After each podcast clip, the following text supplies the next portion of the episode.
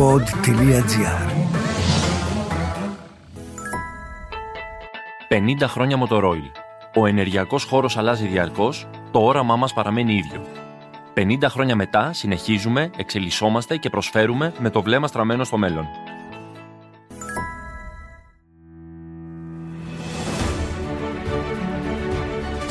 Στα προηγούμενα επεισόδια αυτού του podcast είχαμε την τύχη να γνωρίσουμε πολλούς ανθρώπους της θάλασσας. Μερικά από όσα μας έμαθαν τα συγκεντρώσαμε στα αποσπάσματα που ακολουθούν. Ο Πέτρος Παρθένης δεν ήξερε να κολυμπάει ως παιδί. Έμαθε μεγάλος.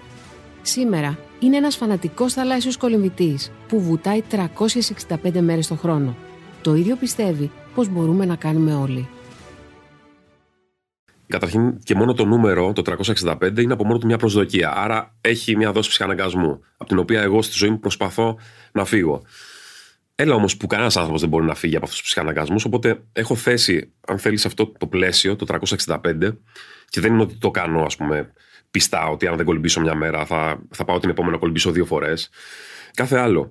Απλά το κάνω περισσότερο γιατί θεωρώ ότι σαν συμβολισμός, οι συμβολισμοί σήμερα λειτουργούν πάρα πολύ στους ανθρώπους. Οπότε, αν θέλεις να εμπνεύσεις τον κόσμο για κάποιους μύθους που πρέπει να καταρρύψει, χρειάζονται μερικές φορές και τα νούμερα. Είναι δηλαδή περισσότερο ένα marketing εργαλείο παρά μια πραγματικότητα. Παρ' όλα αυτά, κολυμπάω όντως σχεδόν κάθε μέρα.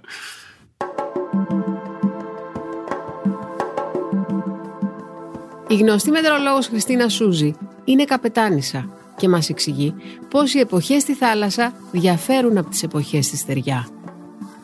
Η θερμοκρασία που είναι ανεκτή στο σώμα μας για να κολυμπήσουμε στη θάλασσα είναι κοντά στους 23 βαθμούς και δεν έχει διαφορά το πρωί λέω εγώ τώρα ότι είναι οι πιο πολλοί άνθρωποι δηλαδή θέλουν θερμοκρασίες που στην επιφάνεια της θάλασσας να είναι γύρω στους 22 με 23 βαθμούς, που αυτό συμβαίνει κυρίως τον Ιούνιο και μετά. Δηλαδή λέω ότι όταν η θερμοκρασία το πρωί είναι 22 βαθμούς και το μεσημέρι είναι 23 βαθμούς, αυτή δεν είναι διαφορά. Αυτό θέλω να πω. Και όσο κατεβαίνεις σε βάθος, δηλαδή αν θες να κάνεις ψαροδούβεκο και να πας να κολυμπήσεις προς τα κάτω, προς το βυθό της θάλασσας, τότε έχεις και μεγαλύτερες διαφορές. Δηλαδή μπορεί η θερμοκρασία να είναι το καλοκαίρι κυρίως να έχει διαφορά τα 40 μέτρα από την επιφάνεια της θάλασσας να έχουν και διαφορά 5-6 βαθμούς. Το αν οι ελληνικές θάλασσες μπορούν να μας ταΐσουν ήταν ένα ακόμη ερώτημα που προσπαθήσαμε να απαντήσουμε. Η Αναστασία Μίλιου περνάει 12 μήνες το χρόνο στη θάλασσα. Είναι υδροβιολόγος, πρέσβυρα της Ελλάδας στην Ευρωπαϊκή Ένωση σε θέματα αηφόρου θαλάσσιας πολιτικής και διευθύντρια έρευνας στο Ινστιτούτο Θαλάσσιας Προστασίας Αρχιπέλαγος. Το γεγονός είναι ότι στην ελληνική αγορά ακόμα και σήμερα διοχετεύονται παράνομα είδη αλλιευμάτων πετροσολίνες ή μέχρι πριν λίγα χρόνια η πείνα, η μπουρού, είδη τα οποία είναι προστατευόμενα, είναι απειλούμενα και είναι παράδοξο ότι καταλήγουν στο μενού, καταλήγουν στον καταναλωτή, ο οποίος πολλές φορές τα αγοράζει, τα καταναλώνει ως γκουρμέ δέσματα, χωρίς καν να γνωρίζει ότι μιλάμε για παράνομα είδη. Θα σας κάνω μια απλοϊκή ερώτηση. Ο καταναλωτής μπορεί να σκέφτεται, να ακούει αυτά που λέτε, αλλά να λέει εντάξει, ούτως ή άλλως πόσους πετροσολίνες μπορεί κάποιος να ψαρέψει; Φαντάζομαι ότι και να μαζέψει κάποιου από ένα νησί, από μια περιοχή που υπάρχουν πετροσολίνε, ε, δεν θα τελειώσουν. Αν σκεφτούμε την αγορά στα ουζερί, αν μιλάμε για την πετροσολίνα, που διοχετεύεται αυτή τη στιγμή, έχει γίνει κατάσχεση φορτηγών ψυγείων γεμάτο πετροσολίνα.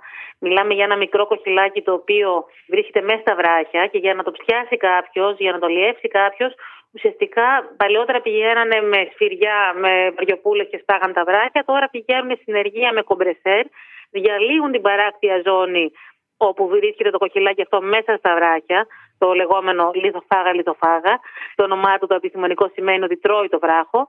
Και βγαίνει αυτό το κοχυλάκι το οποίο για να φτάσει σε μέγεθος βρόσιμο χρειάζεται περίπου 50 χρόνια. Συνεπώς, ο πετροσολίνα που κάποιος μπορεί να απολαμβάνει σε ένα ουζερί είναι 50 ετών. Τα θηλαστικά των ελληνικών θαλασσών είναι περισσότερα από ό,τι πιστεύουμε. Είναι εξαιρετικά ευφύοι, ταξιδεύουν με ταχύτητα στη θάλασσα, έχουν εντυπωσιακές ικανότητες να αντιλαμβάνονται το περιβάλλον τους, επικοινωνούν με δικιά τους γλώσσα στις οργανωμένες κοινωνίες τους, ενώ για να βρουν τροφή καταδύονται σε μεγάλα βάθη και αναδύονται για να αναπνεύσουν εκεί που υπάρχει απόλυτη σιωπή. Ή, αν πρόκειται για φώκες, ξεκουράζονται σε ερημικές παραλίες. Το να μπορέσουμε να πλησιάζουμε αρκετά ένα ώστε να το χαϊδέψουμε συνήθως σημαίνει πως το ζώο διατρέχει κίνδυνο ή είναι σοβαρά άρρωστο. Το πρόσφατο παράδειγμα ενός ζυφιού που βρέθηκε στα ριχά της παραλίας του Αλήμου απέδειξε πως τα κοιτόδη των ελληνικών θαλασσών δεν ζουν τελικά και τόσο μακριά από τις παραλίες που κάνουν μπάνιο οι κάτοικοι των πόλεων.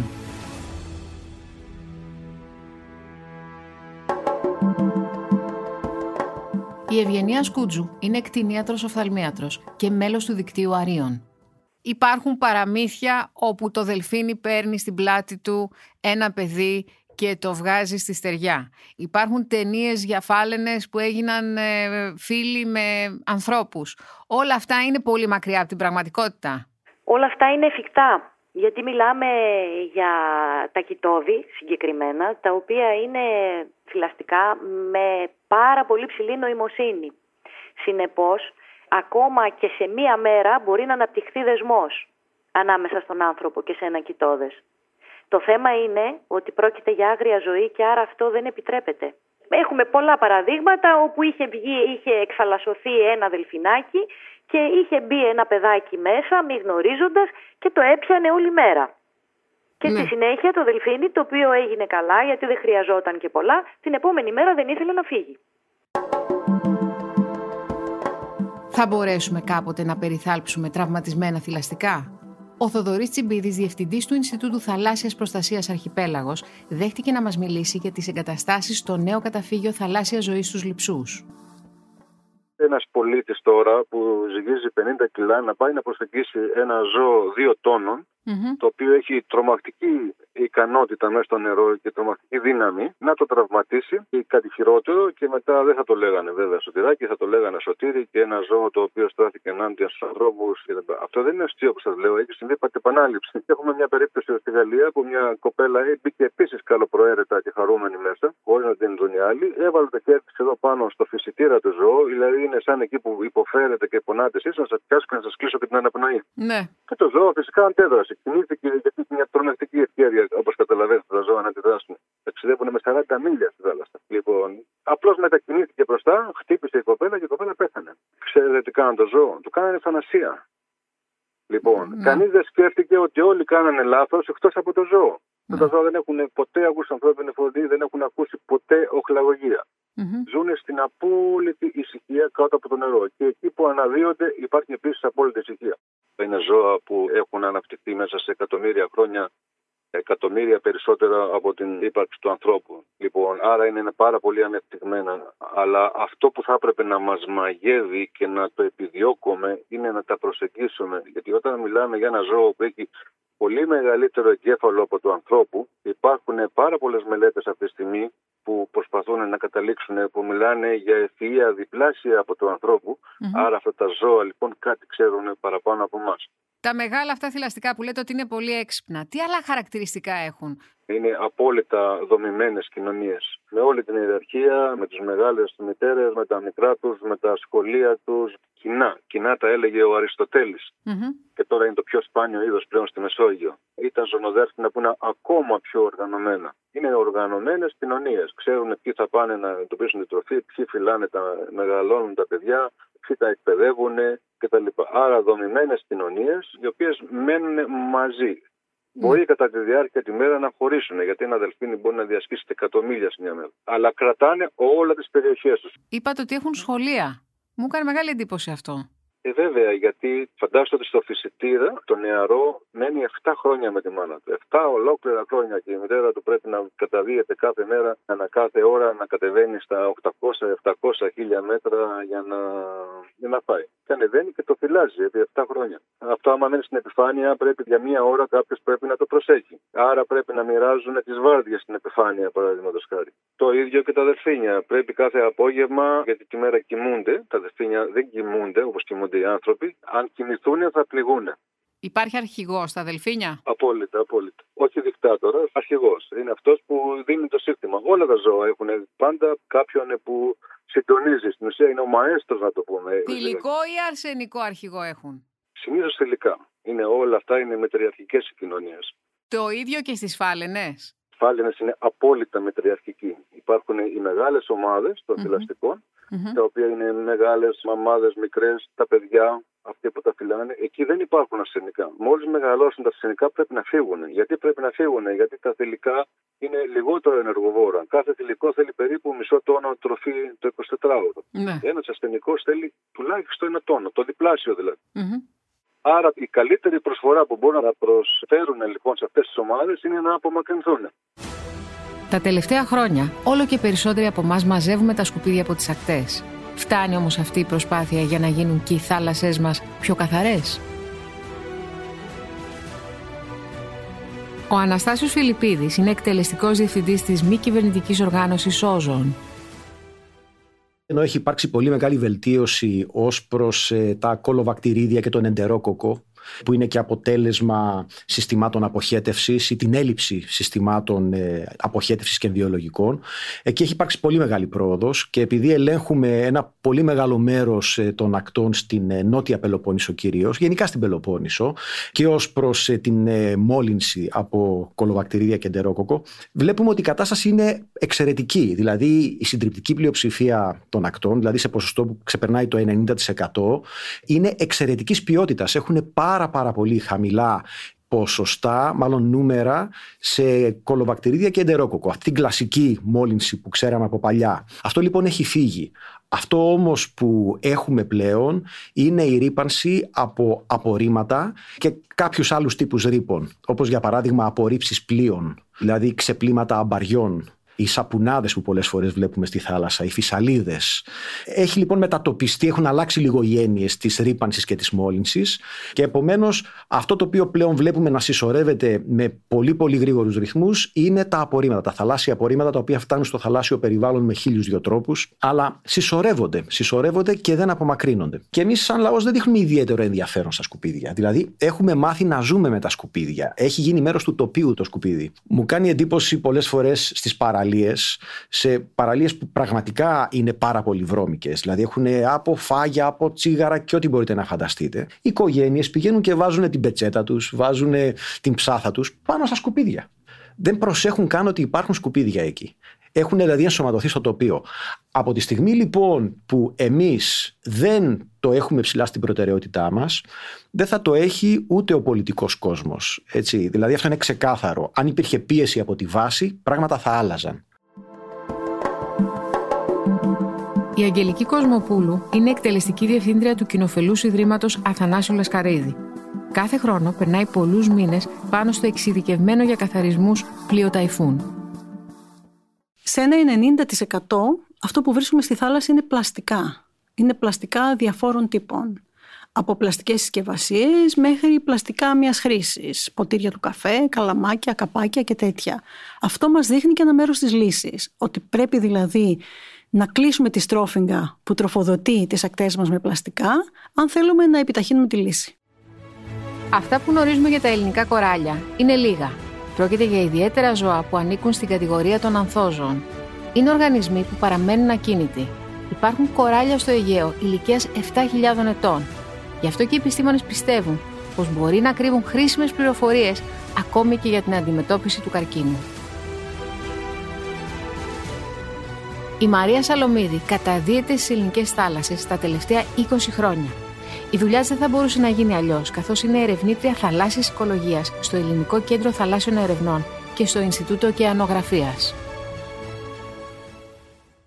Η Μεσόγειος είναι μια θάλασσα, γιατί εμείς είμαστε απλά ένα κομμάτι της Μεσογείου. Έτσι. Στη θάλασσα δεν υπάρχει τόση απομόνωση όπως πούμε θα μπορούσε να υπάρχει μεταξύ νησιών κτλ. Οπότε η θάλασσα γενικά είναι κατά κύριο λόγο ένα πράγμα. Μπορούμε να μιλάμε για τη Μεσόγειο θάλασσα. Προφανώς υπάρχουν διαφορές ανάλογα με το πού βρισκόμαστε ανατολικά, δυτικά, βόρεια, νότια της Μεσογείου. Αλλά η θάλασσα αυτή είναι μια από τις πιο πλούσιες σε βιοπικιλότητα στον κόσμο.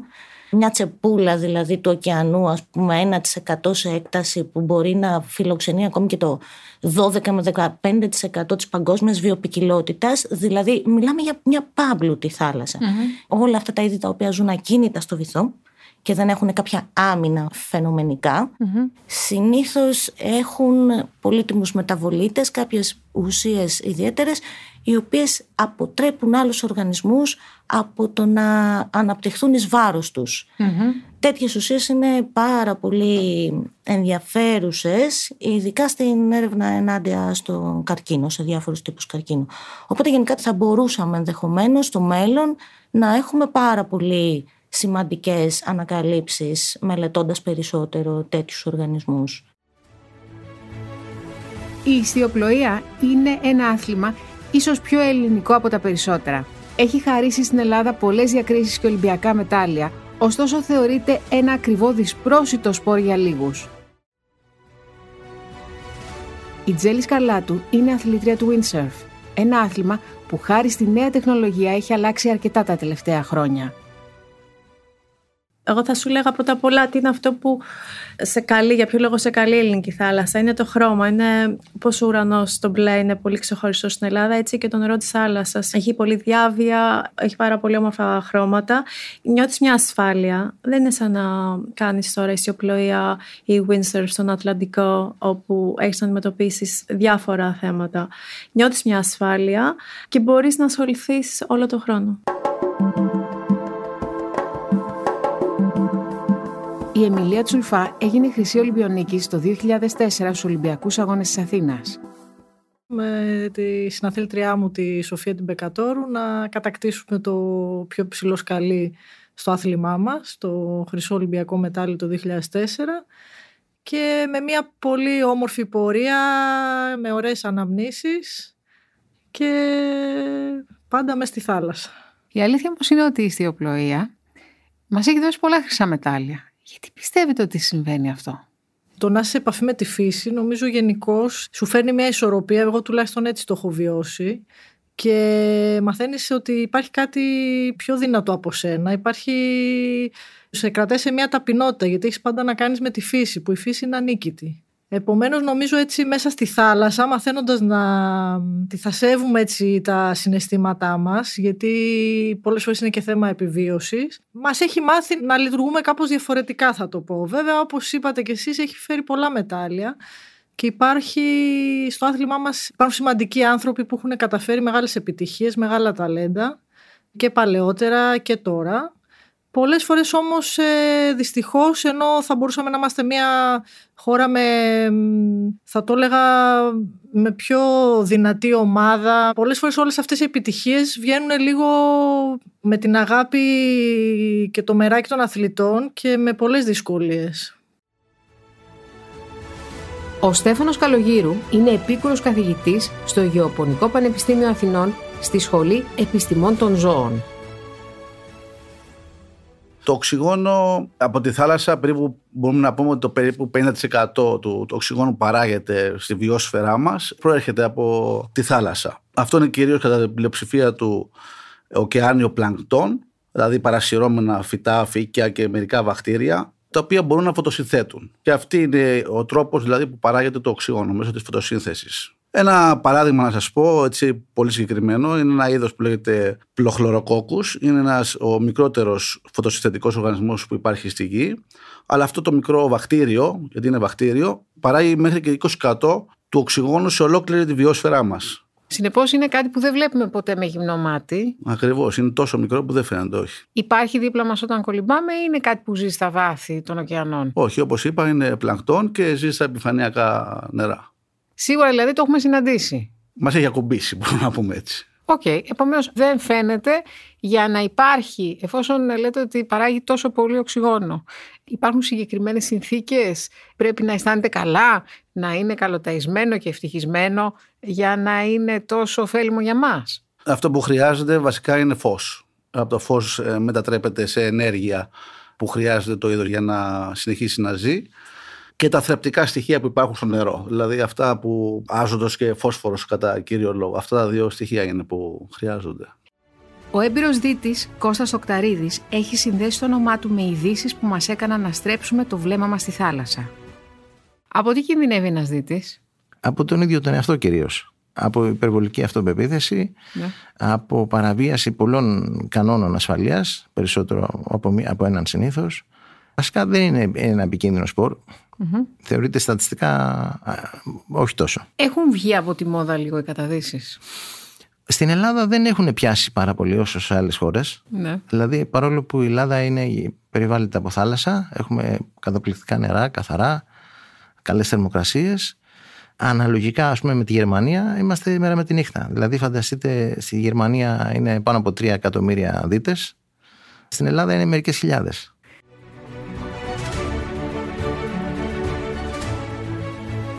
Όταν μιλάμε για ιστορία, συνήθως σκεφτόμαστε τη στεριά. Εκεί έχουμε τρόπους να μάθουμε τι συνέβη στο παρελθόν. Τι συμβαίνει όμως με τη θάλασσα; Θα μπορούσε κανείς να μιλήσει για την αρχή της; Ο Γιώργος Παπαθεοδόρου είναι καθηγητής περιβαλλοντικής και γεωλογικής ωκεανογραφίας στο Τμήμα Γεωλογίας του Πανεπιστημίου Πατρών. Πριν από τους ωκεανούς η γη μας ήταν πάρα πολύ ασταθής ήταν ένα σφαιρικό σώμα το οποίο ήταν ε, εν τη γενέση του και συνεπώς είχε πολύ μεγάλες δυνάμεις οι οποίες αναπτύσσονταν για να δημιουργηθεί ο στερεός φλοιός.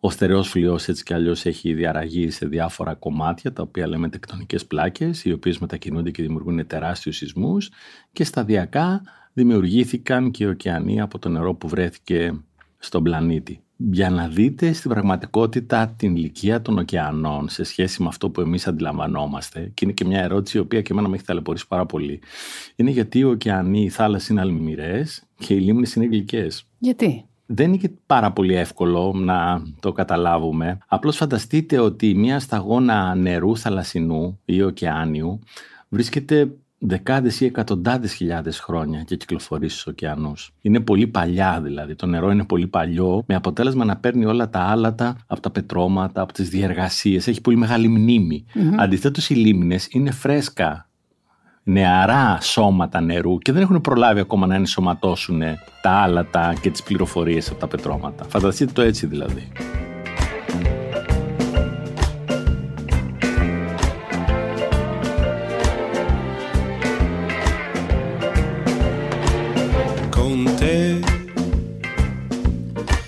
Resto a guardare il mar, l'immenso mar, e sento giungermi nel cuore un'onda d'amore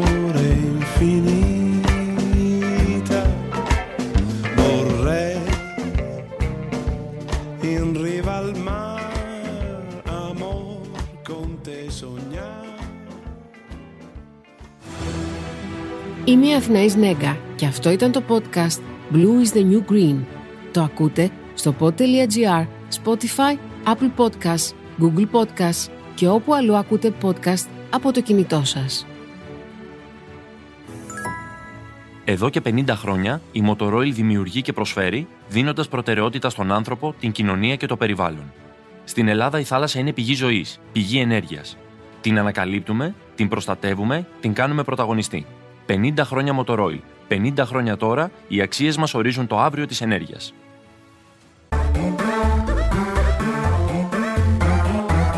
Pod.gr. Το καλό να ακούγεται.